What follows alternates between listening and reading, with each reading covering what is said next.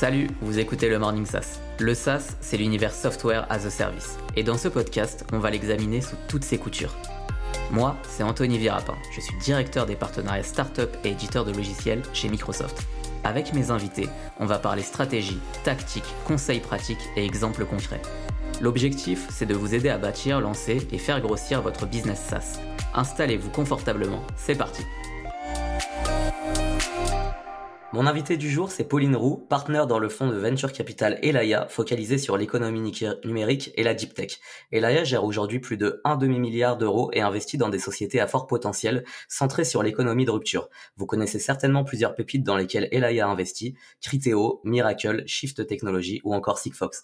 Pauline repère et accompagne les pépites de demain, ces solutions qui feront la différence et qui iront peut-être jusqu'à révolutionner un marché. Elle accompagne donc des solutions depuis leur financement en early stage, phase d'amorçage, leur avènement en tant que leader mondiaux. Hello Pauline. Salut Anthony. Comment tu vas?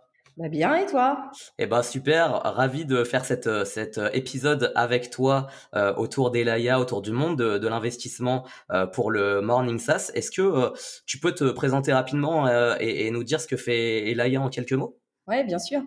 donc moi je m'appelle Pauline Roux, je suis partenaire chez Elaya depuis un petit peu moins d'une dizaine d'années. Et Elaya, c'est un fonds de capital risque basé à Paris mais qui opère en Europe, qui investit dans les startups euh, de la disruption technologique dans le numérique. Euh, donc c'est un champ assez vaste. Euh, notre focus d'investissement à nous, c'est plutôt de faire des choses autour des technologies transverses dans le B2B.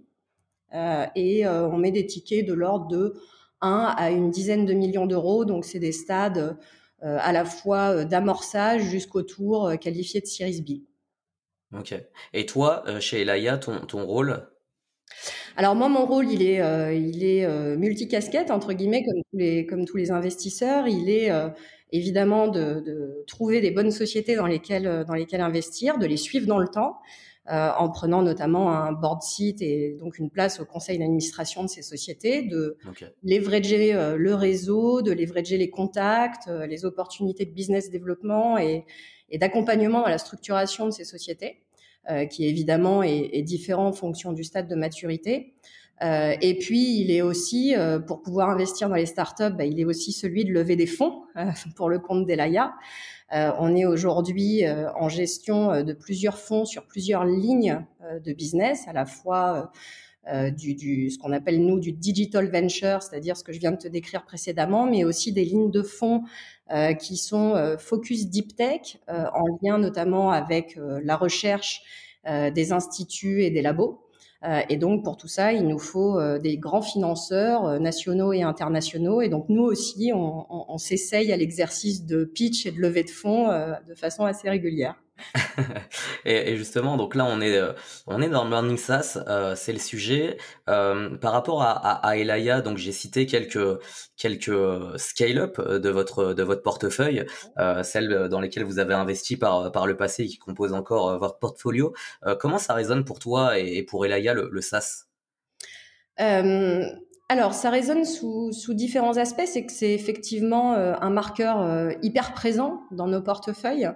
Euh, mais c'est un marqueur aujourd'hui qui, à notre sens, quand on le, le définit, n'est pas une thèse d'investissement en soi. C'est-à-dire qu'on ne dit pas euh, on investit dans le SaaS. Euh, un des constats qu'on a fait il y a, il y a maintenant quelques temps, c'est que euh, le SaaS n'est pas une, une, stratégie ou une verticalité d'investissement, mais plutôt tout simplement une nouvelle génération de sociétés. les entreprises qui travaillent dans le logiciel, donc dans le, qui développent des plateformes software, euh, par le passé avaient des modèles différents. Pour beaucoup d'entre elles, elles basculent aujourd'hui dans des modèles cloud. Et en fait, aujourd'hui, SaaS, pour nous, c'est tout simplement bah, euh, le fait d'avoir euh, justement cette composante cloud euh, au sens as a service et un business model associé qui est relativement normé et qui à la fois donne des guidelines qu'on évoquera probablement tout à l'heure et aussi des critères d'investissement. Mais au même titre que l'intelligence artificielle, euh, sera juste une nouvelle composante de la génération à venir des sociétés innovantes.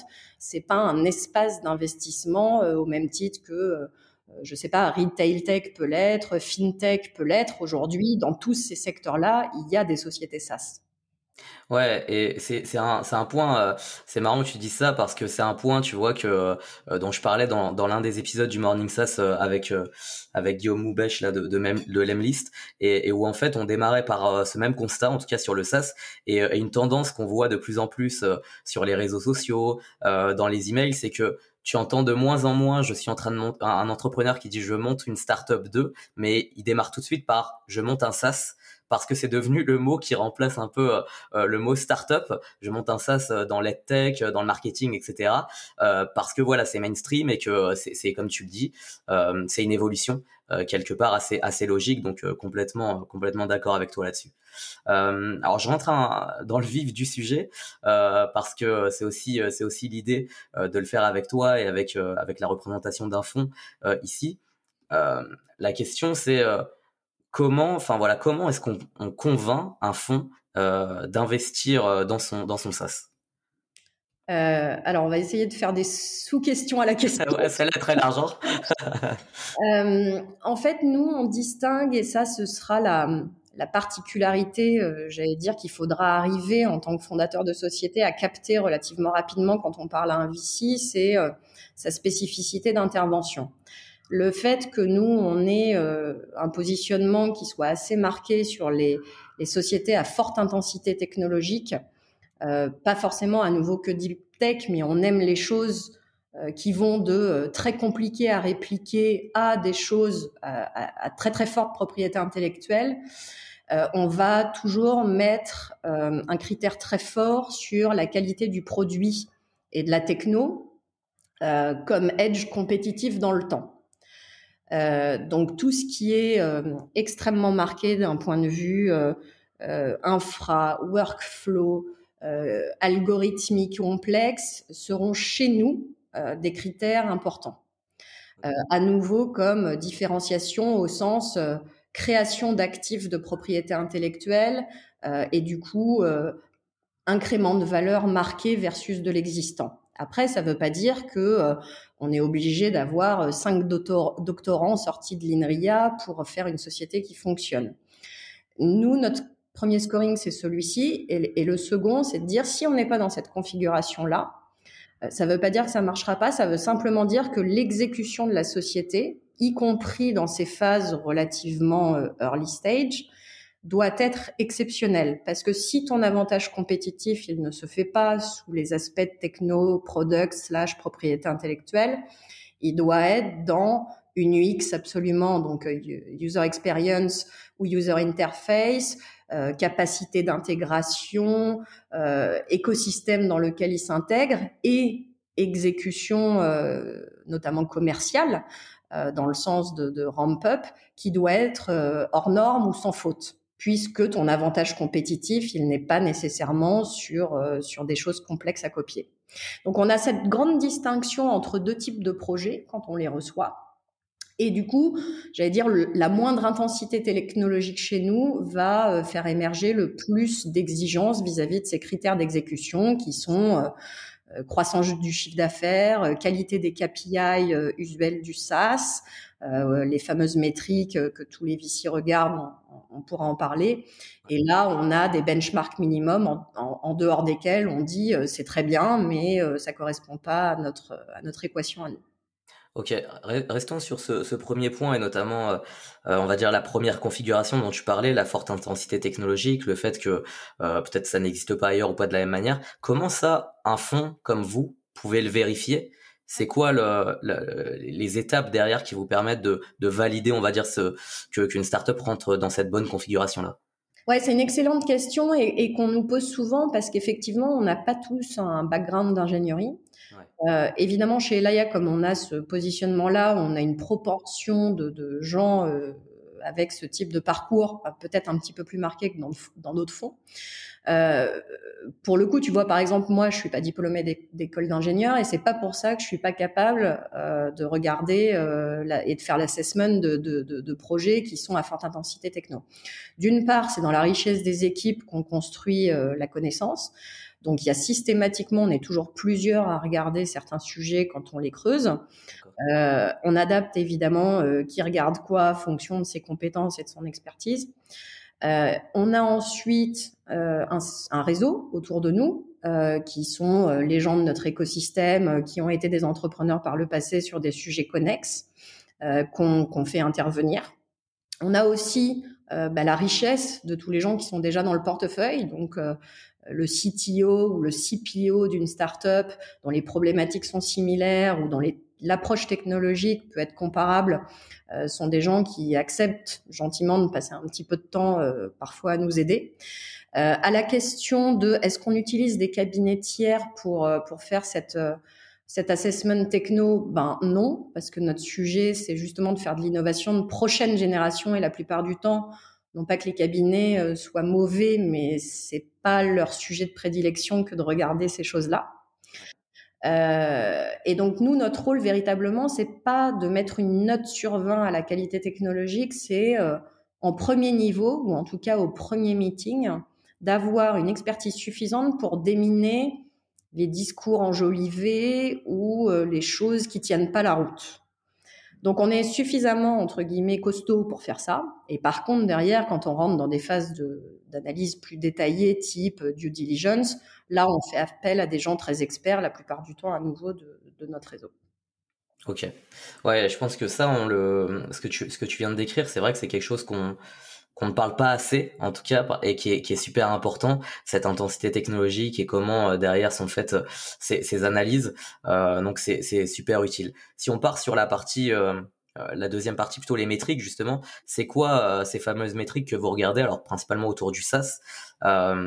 c'est, c'est quoi les métriques clés que vous allez que vous allez regarder, que vous allez ensuite assesser un peu plus en détail? Ouais. Euh, alors nous, on fait essentiellement à nouveau du B2B. Il se trouve que le, le SaaS, une grosse partie du SaaS euh, a des modèles B2B. Euh, on va regarder euh, la qualité de l'attraction euh, au sens chiffre d'affaires. Et le, le, KPI roi dans le SaaS, c'est le MRR, le fameux Monthly Recurring Revenue, le chiffre d'affaires récurrent. un des caractères attractifs euh, du SaaS pour un investisseur, c'est euh, bah, le mot récurrent. Euh, donc ça, c'est la métrique qu'on regarde sous deux aspects. Un, effectivement, son niveau de progression et de croissance, mais pas seulement, c'est-à-dire on veut pas juste des boîtes qui sont fast track entre guillemets et véloces à croître. On veut aussi de la qualité dans ce chiffre d'affaires. C'est pas pareil, tu sais, c'est un peu comme dans la cité de la peur, quoi. C'est pas pareil d'avoir tout plein, tout plein, tout plein de clients avec des tout petits paniers moyens, plutôt que d'en avoir un peu moins, mais avec des gens qui, à chaque fois que tu sors une nouvelle feature, euh, et sur lesquels du coup tu fais de l'upsell, qui ont euh, euh, une utilisation de ton produit à niveau international versus euh, je fais un POC en testant le truc au Portugal. J'ai rien contre le Portugal par ailleurs, mais il se trouve que pas mal de boîtes françaises font faire des POC aux sociétés SaaS euh, dans les pays d'Europe du Sud ou, de l'Est, qui en général sont des, zones euh, de, génération de revenus pour elles-mêmes qui sont un petit peu moins à risque si jamais les trucs marchent pas. Euh, donc il y a effectivement l'aspect croissance qui est important, mais il y a aussi l'aspect qualitatif de cette génération de revenus. Ok, ouais, et donc le, MRR, grosse grosse métrique, et le récurrent est, en effet roi. Est-ce que il y en a d'autres comme ça qu'on doit vraiment, euh, sur lesquels on doit être vigilant quand on vous montre quelque chose chez Elaya ou en tout cas qu'on prépare son business plan? Bah, le, la qualité du chiffre d'affaires, elle se mesure notamment au travers de ce qu'on appelle l'ACV, euh, l'annual contract value. C'est pas du tout pareil de vendre du software à des très petites entreprises à 500 ou 1000 euros par mois que de faire du gros enterprise software où on va vendre des choses à peut-être 50 ou 100 000 euros par client par mois en rythme de croisière. On voit bien que du coup, euh, le levier à capter un client dans un cas comme dans l'autre n'est pas du tout le même. Et l'un ne prévaut pas sur l'autre. Ça veut simplement dire que les stratégies marketing et commerciales associées ne peuvent pas être les mêmes. Euh, quand on fait du business euh, sur du petit compte TPE, PME, on peut pas avoir des sales euh, du même type que ceux de l'enterprise software qui euh, euh, ont des cycles de vente longs et, et, sont équipés différemment. On a plutôt des approches marketing qui vont chercher le client. On essaye aussi de faire de l'acquisition payante où on n'a pas nécessairement besoin d'avoir des cycles de vente associés avec du people à chaque étape. Et donc tout ça, ça amène un troisième métrique qui est très important, qui est celui du coût d'acquisition d'un client qui est mesuré comme l'ensemble des dépenses à la fois euh, au sens OPEX, c'est-à-dire euh, dépenses en cash, mais aussi en, en people, en gens, en salaire. Euh, et donc tout ce qui est de près ou de loin lié au fait de conclure une vente en termes de dépenses et de salaire, c'est-à-dire globalement toutes les dépenses marketing et le salaire des sales, des sales et pré-sales. Euh, doit venir tomber dans le coût d'acquisition. Et donc ça, c'est rapporté derrière à ce que génère un client, notamment euh, en termes de autres métriques importantes, LTV, lifetime value, c'est-à-dire j'ai payé mon client tant et sur la durée présumée de sa vie, il va me rapporter tant. Et le ratio de ces deux métriques, c'est-à-dire le ratio de LTV sur CAC, euh, doit être évidemment bien supérieur à 1, sinon l'équation marche pas. Et on considère que une société qui fonctionne euh, bien euh, doit avoir une LTV sur CAC qui euh, est dans l'ordre du 3-5 fois à minima, sinon on perd un petit peu notre temps. Ok, super, super clair. Effectivement, c'est des métriques qu'on retrouve très régulièrement et même systématiquement, on va dire, dans, dans, dans le SaaS. Euh, je précise juste que sur ce métrique-là, il y a des sociétés qui vont très très au-dessus de ça, hein, c'est-à-dire euh, des produits qui sont euh, très sticky, c'est-à-dire vraiment où les clients restent vraiment longtemps, où il y a un coût à sortir. On peut monter très au-dessus de ça en termes de ratio. Faut pas le prendre comme un, un, un achievement euh, mhm. parfait. Hein. et, et, du coup, est-ce que justement, toi, parce que là, on, est, on, a, on, a, on en a défini certains, euh, certaines de ces métriques, euh, est-ce que tu trouves, euh, après tes années là chez, chez Elaya ou plus largement dans le monde de l'investissement, est-ce que tu trouves que en France, euh, le niveau de maturité des, des, entrepreneurs, notamment ceux qui viennent vous voir, ceux avec qui vous échangez, il est bon sur ces métriques-là? Est-ce que quand ils arrivent, ils, ils, connaissent tout ça, ils ont déjà un truc qui est, qui est super clair Oui, il manque encore euh, tu vois, d'éducation de, ou d'enseignement là-dessus? Non, très franchement, euh, sur, sur les, je dirais, deux, trois dernières années, euh, il y a eu beaucoup, beaucoup, beaucoup de littérature sur le sujet. il y a des choses disponibles. Il y a, des VC qui ont partagé leur template d'analyse. Euh, il y a euh, des, des, grandes sociétés euh, statistiques qui ont aussi tiré, tiré un peu des, choses autour de notamment est-ce qu'il se passe la même chose aux US versus la France euh, ou l'Europe. Euh, donc il y a quand même pas mal de littérature disponible, ce qui a permis de, de diffuser beaucoup ces concepts. Euh, souvent, en fait, c'est pas tant dans la non maîtrise des concepts, parce que tout le monde maintenant est très au fait du fait que les VC analysent ces, éléments-là. C'est plus dans la définition associée et c'est souvent là que le, le, le, diable se cache dans les détails. C'est-à-dire que euh, il y a encore des gens qui mettent euh, des POC, c'est-à-dire euh, l'argent qui reçoivent des proof of concept dans le MRR parce que bah, c'est sympa, ça gonfle le chiffre. Non, un POC par nature, c'est non récurrent. idem dans les coûts d'acquisition que j'évoquais. Euh, parfois, euh, certains se limitent aux frais marketing. Ben non, un sales, il euh, n'y a rien de plus qui est plus, enfin qui est aussi proche que la conversion d'un client. donc c'est plus en fait, donc qu'est-ce qu'on fait tomber dans l'assiette de ces définitions-là, où parfois il y a un petit peu de, de, partage des best practices à faire. Par contre, les, les KPI en question, ils sont très connus et très maîtrisés.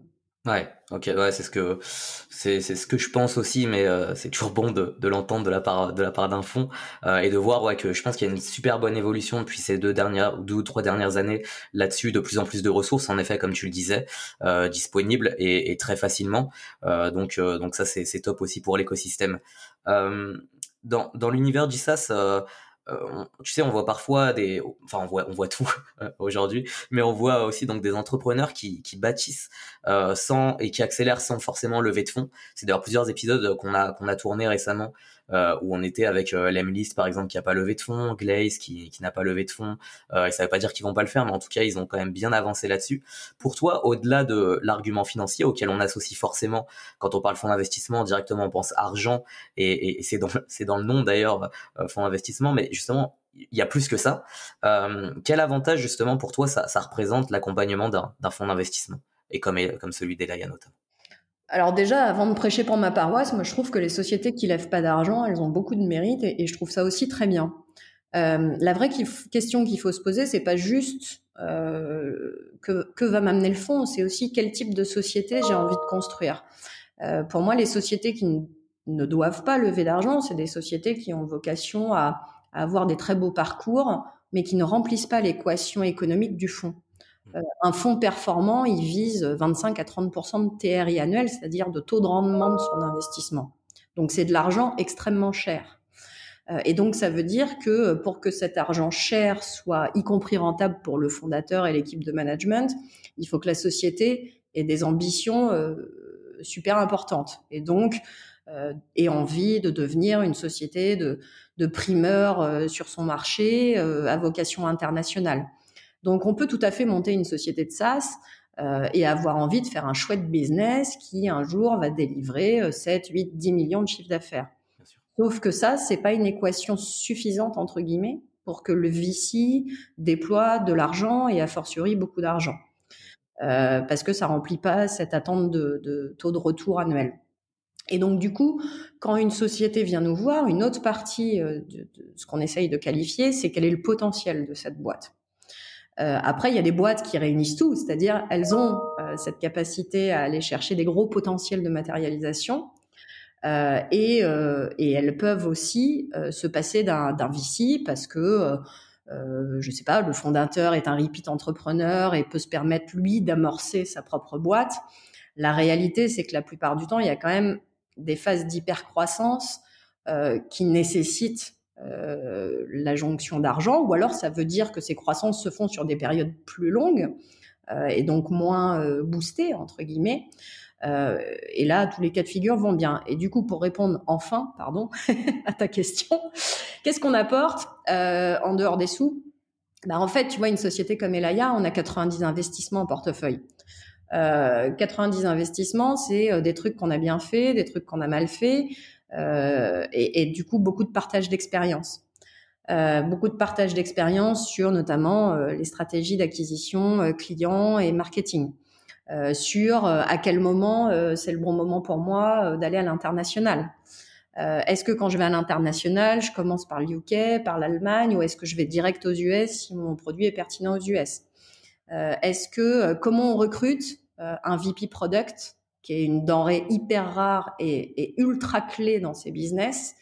Euh, c'est quoi, euh, c'est quoi les bons ingrédients euh, d'un bonhomme ou d'une madame euh, pour remplir ce rôle-là? Euh, on, on, apporte toutes ces choses-là. Il y a systématiquement aussi un sujet quand on est très early stage, et je pense que ce sera une partie de, des gens qui écoutent ce podcast, sur comment je price mon software. Absolument.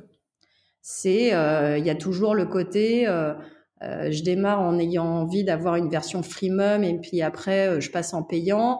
Et puis après j'ai un peu toujours le côté euh, gold, silver et bronze euh, et toujours en essayant de faire un truc hyper compliqué entre une métrique d'usage, une consommation de data, et puis il faut quand même prendre en considération la taille de la boîte parce que tu comprends, une boîte du CAC 40, ça peut payer plus cher euh, qu'une que la société du coin de la rue, et on se retrouve systématiquement avec des choses qui sont euh, très intellectualisées, mais illisibles pour le client.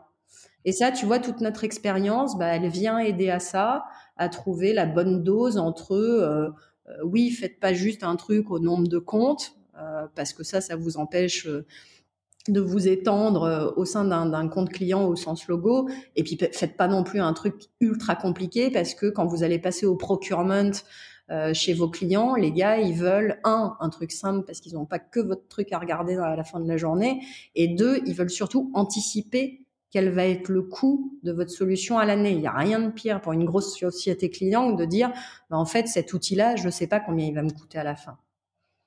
Donc voilà, c'est tout plein de trucs comme ça. J'essaye d'être un petit peu euh, pragmatique dans les exemples, mais c'est plein de choses comme ça qu'on apporte. et après, on apporte plein de choses autour de la structuration des sociétés en termes d'admin, de bac, de, de, de, de, réseau. Le recrutement, c'est un sujet ultra clé systématiquement. donc, donc le, le VC, en tout cas, s'il réussit sa mission, il doit faire effectivement plus que rapporter un chèque. Effectivement. Mais c'est, c'est, je pense que tu l'as, tu l'as très bien décrit par toutes ces activités, ces, ces travails de structuration, comment on accélère l'international, le pricing. T'as raison, c'est un point qui vient très, très, très souvent et sur lequel il y a beaucoup de questions autour de, autour de ça. Euh, et, et, l'avantage, enfin l'un des avantages au-delà de ce que tu as cité, effectivement, c'est l'expérience que vous avez euh, en tant que VC, d'avoir vu plein de sociétés différentes, que ce soit en investissement ou même dans le deal flow euh, et dans toutes celles que vous rencontrez, et du coup une ouverture qui est qui est assez dingue euh, et qui euh, et qui peut qui peut énormément aider. Donc euh, complètement d'accord avec toi. on a peu parlé finalement d'un point qui m'intéresse aussi, c'est la confiance. la confiance, un, un, élément dont on a parlé aussi dans un autre épisode avec Patrick Joubert, qui qui expliquait sa levée de fonds avec avec Ponycode et, et le fait que il a réussi, tu vois, dans sa levée de fonds à pitcher, à, expliquer toutes ces métriques hein, dont on a parlé tout à l'heure, mais à aussi créer la confiance de son investisseur au-delà des métriques, au-delà euh, du pitch, au-delà de, comme tu le disais tout à l'heure, peut-être la, la, forte intensité technologique. Comment euh, quelqu'un qui vient qui vient de pitcher, enfin moi je viens pitcher euh, chez toi, Pauline, mon, super projet SaaS et j'ai envie de te convaincre. Comment j'arrive à faire en sorte que tu aies confiance en moi? Ça c'est première première question. Et la deuxième c'est à l'inverse, comment toi je vais avoir, enfin, comment moi je vais avoir confiance en, toi et comment cette relation de confiance, elle, elle se crée dès le départ. Ouais, ça c'est super important et je dirais c'est c'est un facteur clé de succès à la fois de la relation et de la société, au moins autant que des métriques dans Excel. Euh, parce que la réalité c'est que euh, l'investissement euh, en start-up et du coup la relation d'un fondateur avec son fonds, c'est pas c'est pas une l'histoire d'un été quoi. Euh, c'est plusieurs années euh, et, du coup il faut être capable d'une part de, savoir où on met les pieds et puis euh, non pas d'être sûr parce qu'on n'est jamais sûr mais d'être dans la meilleure configuration possible pour se dire qu'on va vraiment agir en tant que partenaire et, et qu'on se comprend quoi. Donc du coup toujours de façon la plus pragmatique possible tu as raison de dire que cette confiance et cette séduction parce qu'il y a un jeu de séduction, elle est mutuelle. Euh, c'est-à-dire que c'est pas euh, c'est pas juste le VC qui veut être rassuré. Euh, le, fondateur, il doit aussi être très très rassuré sur le fait que un VC c'est pas un, gars en costume cravate qui va demander des reporting. Euh, c'est quelqu'un qui va l'aider à réfléchir produit, à, à euh, son business et tout ce qu'on a mentionné jusqu'à présent. une des bonnes façons de faire, c'est d'essayer de rentrer en contact avec des VC euh, qui vous plaisent sur le papier euh, avant l'heure de la levée de fonds. Parce que, bah, comme tout, une relation, ça se construit dans le temps. Euh, nous, on essaye autant que possible de faire ça.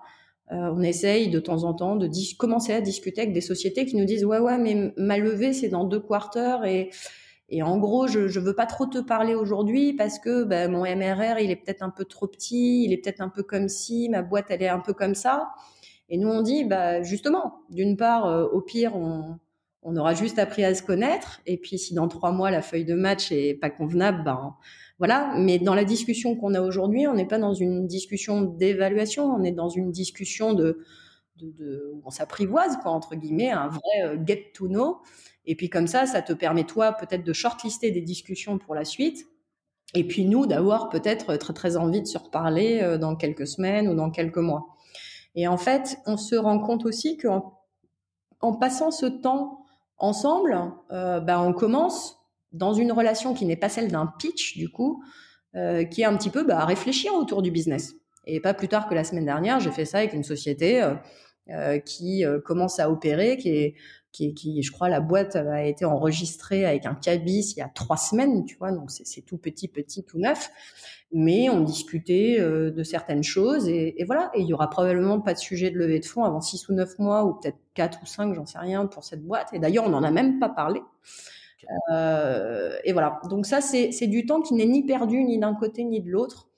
Euh, qui, qui est utile à, à l'instauration de cette confiance. Et puis après, au moment de la levée, pour le coup, euh, le body language du fond, il est important parce que poser les bonnes questions et pas poser des questions, j'allais dire, un petit peu euh, standard de VC, comprendre, creuser, être réactif dans le process, euh, envoyer les questions en avance d'un meeting, euh, entre euh, deux réunions où on creuse certains sujets, peut-être, je dis n'importe quoi, une réunion 1, on va faire le produit, la réunion 2, on va faire euh, exécution go-to-market sales, et peut-être réunion 3, on va faire, je dis n'importe quoi, business plan.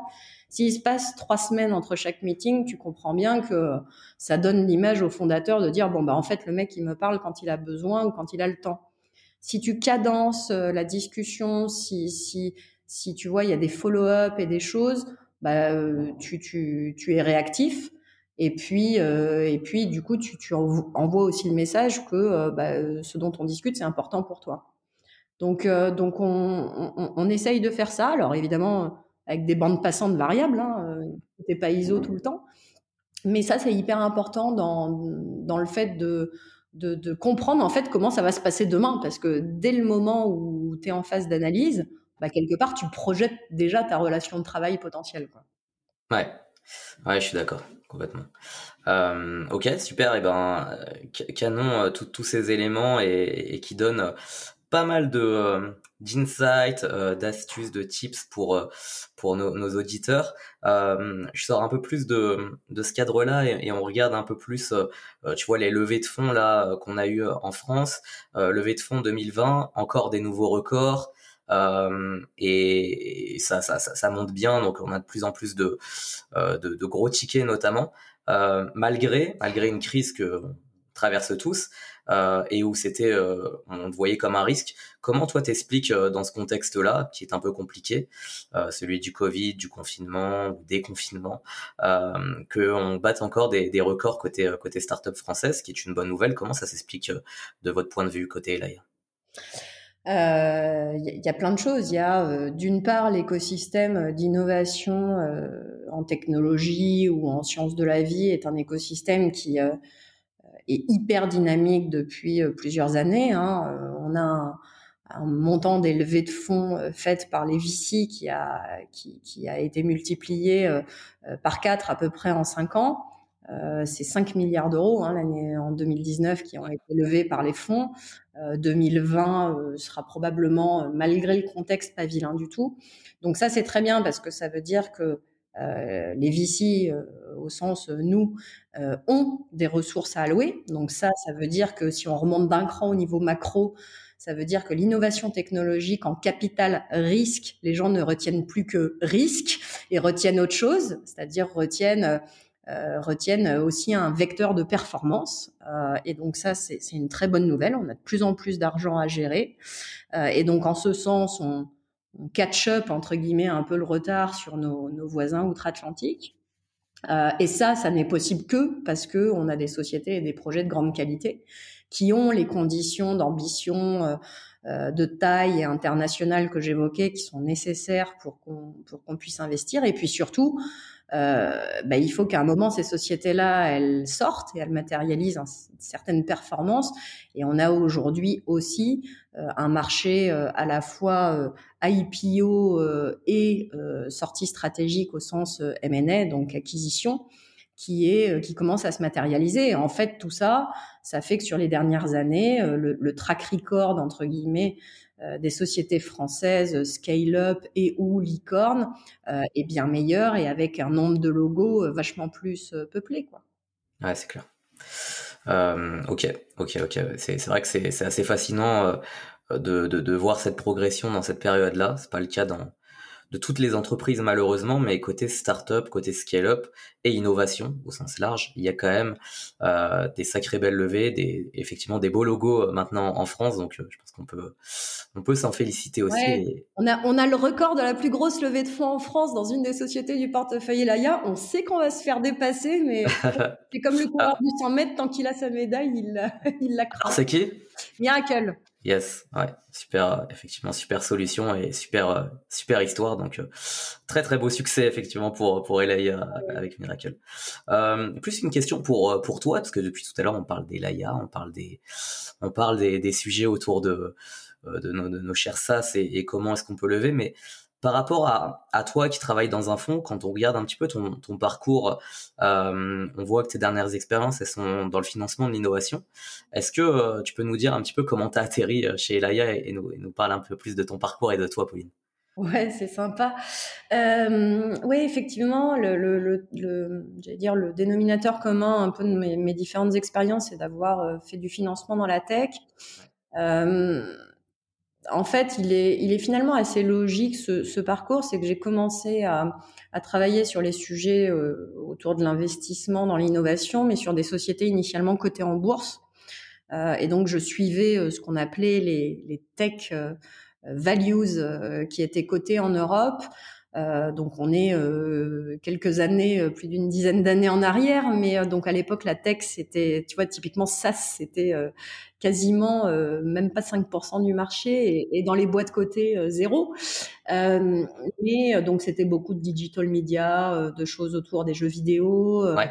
Euh, du, du, du, software plutôt on-premise que SaaS euh, et, euh, et, ce type de boîte, du marketing à la performance, mais c'était déjà euh, des secteurs qui intéressaient les investisseurs pour le caractère nouvelle génération de technologie qui derrière va insuffler dans, dans plein de secteurs de l'économie. Euh, il se trouve que euh, bah, ensuite il y a eu la crise de 2008 qui, qui a fait que beaucoup d'investisseurs ont pris peur sur ces classes d'actifs euh, jugées un petit peu plus risquées que, que d'autres types de, de, sociétés cotées euh, jugées à meilleur euh, rendement ou en tout cas plus avec un couple risk-reward plus intéressant. Et donc à, cette, occasion-là, ensuite, je suis, je suis passée euh, sur euh, toujours les mêmes sujets, mais avec une autre casquette, qui est plus de dire euh, telle ou telle action euh, de technologie en bourse vaut tant et il faut acheter ou vendre, mais euh, j'ai basculé côté côté banque d'affaires en M&A, où du coup mon rôle c'était d'accompagner des fondateurs et des fonds à matérialiser leur étape de sortie et donc j'ai fait du, du M&A euh, qu'on appelle sell side, c'est-à-dire euh, plutôt à la vente euh, du côté des vendeurs, et où là l'objectif c'est de faire un panorama de marché pour essayer de trouver le meilleur acquéreur dans les meilleurs termes, à peu près n'importe où sur la planète. Et ça c'était un c'est un job sympa aussi parce que euh, c'est un moment important dans la vie euh, du, du, du, fondateur et des fonds. D'ailleurs, cette sortie, euh, qui souvent est assortie de pas mal d'adrénaline et de un peu roller coaster, quoi. Euh, là où le temps de vie du, du, VC, il est très long pour le coup, puisque le VC il garde ses boîtes entre 6 et 10 ans en portefeuille, euh, un processus de MNS et entre 2 euh, et 6 mois, quoi. Euh, donc c'est beaucoup d'émotions dans un temps court. Euh, là, je l'ai fait sur des sociétés avec des modèles pour le coup SaaS, un peu la même génération de boîtes. C'était des deals entre une trentaine et, et 200, 300 millions d'euros. Et puis, euh, et puis en fait, à un moment, tu te dis bon bah tout ça c'est très bien, mais ces sociétés, le temps qu'elles aient cette taille-là, en fait, l'innovation qu'elles ont construite, euh, elle a pris son origine il y a déjà 2, 3, 4, 5, 6 ans. Et j'avais envie d'être beaucoup plus près entre guillemets de l'éprouvette, quoi, euh, ou dans la salle de naissance, si tu veux, euh, et, d'intervenir un peu différemment. Et quand on a euh, discuté avec l'équipe d'Elaya, euh, donc c'était fin, fin 2013.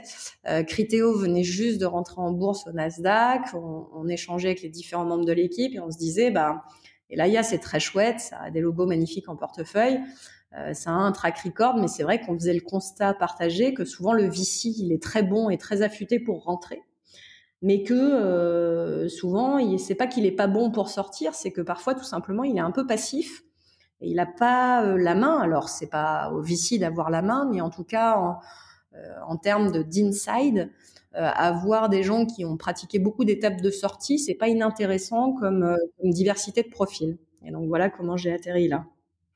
c'est super.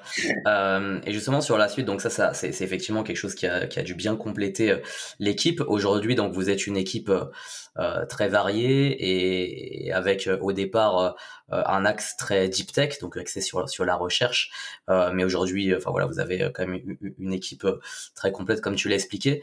Toi, comment tu fais dans ce monde qui évolue sans cesse et dans toutes ces innovations et notamment dans la deep tech où c'est c'est fascinant tout ce qu'on voit autour de la santé euh, du manu. Enfin en recherche il y a quand même des, des, des, des très très très grosses pépites qui sont en train d'arriver. Comment tu te formes à tout ça? Comment tu avances en fait? Parce que moi je me dis toujours je suis fasciné par euh, les discussions qu'on a. Alors euh, dans, dans, mon rôle, celui euh, chez Microsoft, quand on échange avec vous, et tu vois qu'on échange régulièrement sur euh, nos, nos, nos, startups, les portefeuilles, les tendances de marché, je suis toujours fasciné par ces discussions-là parce que euh, vous êtes toujours up to date, c'est-à-dire que et même plus que ça, c'est que vous arrivez à avoir les tendances d'après, vous les connaissez, enfin c'est toujours assez dingue comme comme échange. Et comment on fait pour pour pour pour se former comme ça continuellement? Comment toi tu le fais à titre personnel? Bah alors euh, évidemment, euh, comme comme tout le monde, on lit plein de choses, mais c'est pas tant dans les lectures, c'est dans les échanges. Euh, typiquement dans les interactions qu'on a avec Microsoft, on, la, valeur de nos discussions qui sont multiples, enfin il y en a plein, elles sont multiples, mais il y a de comprendre les objectifs, les pain points, les challenges, le, le caractère stratégique des groupes dans la recherche d'innovation. Euh, parce que ça, c'est un début de définition d'appétence euh, produit euh, euh, slash euh, besoin slash voilà. Ensuite, donc ça, ça c'est pour nous, en gros, qu'est-ce qui va aider à déterminer si ce qu'on voit comme étant un projet sympathique est un truc dit cœur et stratégique ou un nice to have sympatoche, mais voilà. Ensuite, sur le caractère technique, euh, la réalité de notre formation, c'est la richesse de notre deal flow. Euh, pour te partager quelques métriques, le deal flow chez Elaya, c'est euh, euh, fonction de comment tu comptes, entre 2200 et quasiment 3000 sociétés reçues par an. Euh, donc ça veut dire que tu vois, c'est le nombre de decks et de pitch et voilà que, que, que tu vois. Sur, ces, sur ce, ce, ce flux-là, on va voir à peu près 500 boîtes par an. Donc en gros, pour te dire, n'importe quel membre de l'équipe d'investissement, il va voir entre deux et trois boîtes, quatre peut-être par semaine. Donc en fait, ta formation, elle est là. Elle est là parce que tu rentres dans le détail des produits, les gens t'expliquent des choses et, parfois, euh, tu es vierge sur un sujet, tu vois, quand euh, il y a eu sujet autour de la blockchain et qu'on voyait arriver les premiers dossiers, bah, on s'est éduqué, tu vois, au fur et à mesure on a vu les, boîtes. Et puis, bah, comme d'hab, au bout de la 25e ou de la, ou de la 30e, bah, tu es vachement plus costaud que, que quand tu as vu la première ou la seconde. Et, euh, et donc ça, c'est entre guillemets notre petite gym euh, qui nous maintient en forme.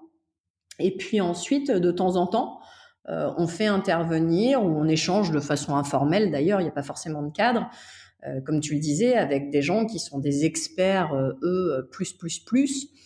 Et donc c'est là où nos liens historiques avec les labos de, de, PSL d'un côté les universités pardon de PSL d'un côté et, l'INRIA de l'autre, qui sont les deux grands partenaires avec lesquels on a monté nos fonds de, de deep tech, sont hyper hyper importants parce que on voit euh, dans le labo, ce qui euh, probablement dans 6-9 mois sera dans la startup.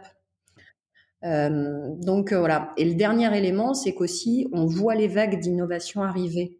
Il est très rare quand on, on soit sur une tendance massive qui est qu'une seule boîte qui est pensée. Tu vois, les, les, gens ont toujours tendance à croire qu'ils sont plus malins que les copains, mais euh, ce, qui, ce qui est vrai, bien sûr. Mais, mais dans la réalité, euh, quand il y a des sujets, dans l'espace de 3 à 6 mois, on va voir 3, 4, 5 dossiers à minima sur la même thématique. Donc ça te permet aussi d'avoir ton flux d'informations entrant pour euh, de savoir et de savoir-faire aussi qui, qui, qui, se concentre à peu près au même moment. Ouais, effectivement, c'est une, une, bonne manière de se former euh, en effet et tu as le volume pour le pour le faire euh, clairement donc euh, donc super. Euh, dernière question que que je voudrais te, te poser pour conclure le ce podcast là.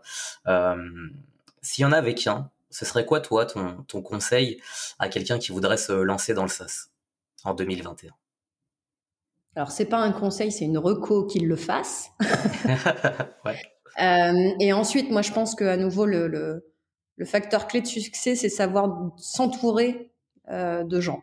Euh, pas uniquement du fond et du VC, euh, des premiers employés des premiers, peut-être peut-être d'ailleurs d'un autre associé fondateur pour ceux qui sont solo, des premiers employés qui sont clés et du coup être extrêmement sélectif et rigoureux dans dans l'association, je dirais, avec les dix premières personnes qui vont entourer votre boîte. Super. Euh, et eh ben merci beaucoup euh, Pauline, super euh, super échange et, je suis sûr que euh, il y a plein plein de choses qu'on va pouvoir réappliquer, il y a plein d'astuces encore une fois qui vont permettre à ceux qui se posaient la question de comment comment je vais aller pitcher ma solution, comment je vais aller bien m'entourer avec un fonds d'investissement, de pouvoir le faire dans les bonnes conditions. Donc merci pour ton partage et, et toutes ces tous ces exemples. Comment on fait pour toi déjà te suivre toi et puis suivre Elaya, les aventures et les prochaines étapes d'Elaya? Ouais, bien sûr. Euh, alors, bah, je suis sur un peu tous les réseaux, euh, Twitter étant le plus simple, euh, R-O-U-X-P-A-U. Ça marche. Euh, le compte Elaya est également dispo sur Twitter. Et puis, euh, je crois que mon email euh, traîne à droite, à gauche, partout. Donc, si vous avez un chouette projet ou pas forcément encore enlevé de fond, une discussion que vous souhaitez avoir, n'hésitez pas à me pinguer, ce sera avec plaisir. Eh ben, super. Merci beaucoup, Pauline, et à très vite. Merci, Anthony, pour l'invite. Avec plaisir. À bientôt. Au revoir. C'était le Morning Sass. Merci à tous d'avoir écouté cet échange. Si cet épisode vous a plu, n'hésitez pas à nous le dire en laissant des étoiles et des commentaires sur Apple Podcast et à vous abonner sur votre plateforme d'écoute préférée. Si vous avez une remarque, une idée, une suggestion, n'hésitez pas à m'en faire part directement via mon profil LinkedIn en tapant Anthony Virapin. Je vous répondrai évidemment toujours avec grand plaisir. À très bientôt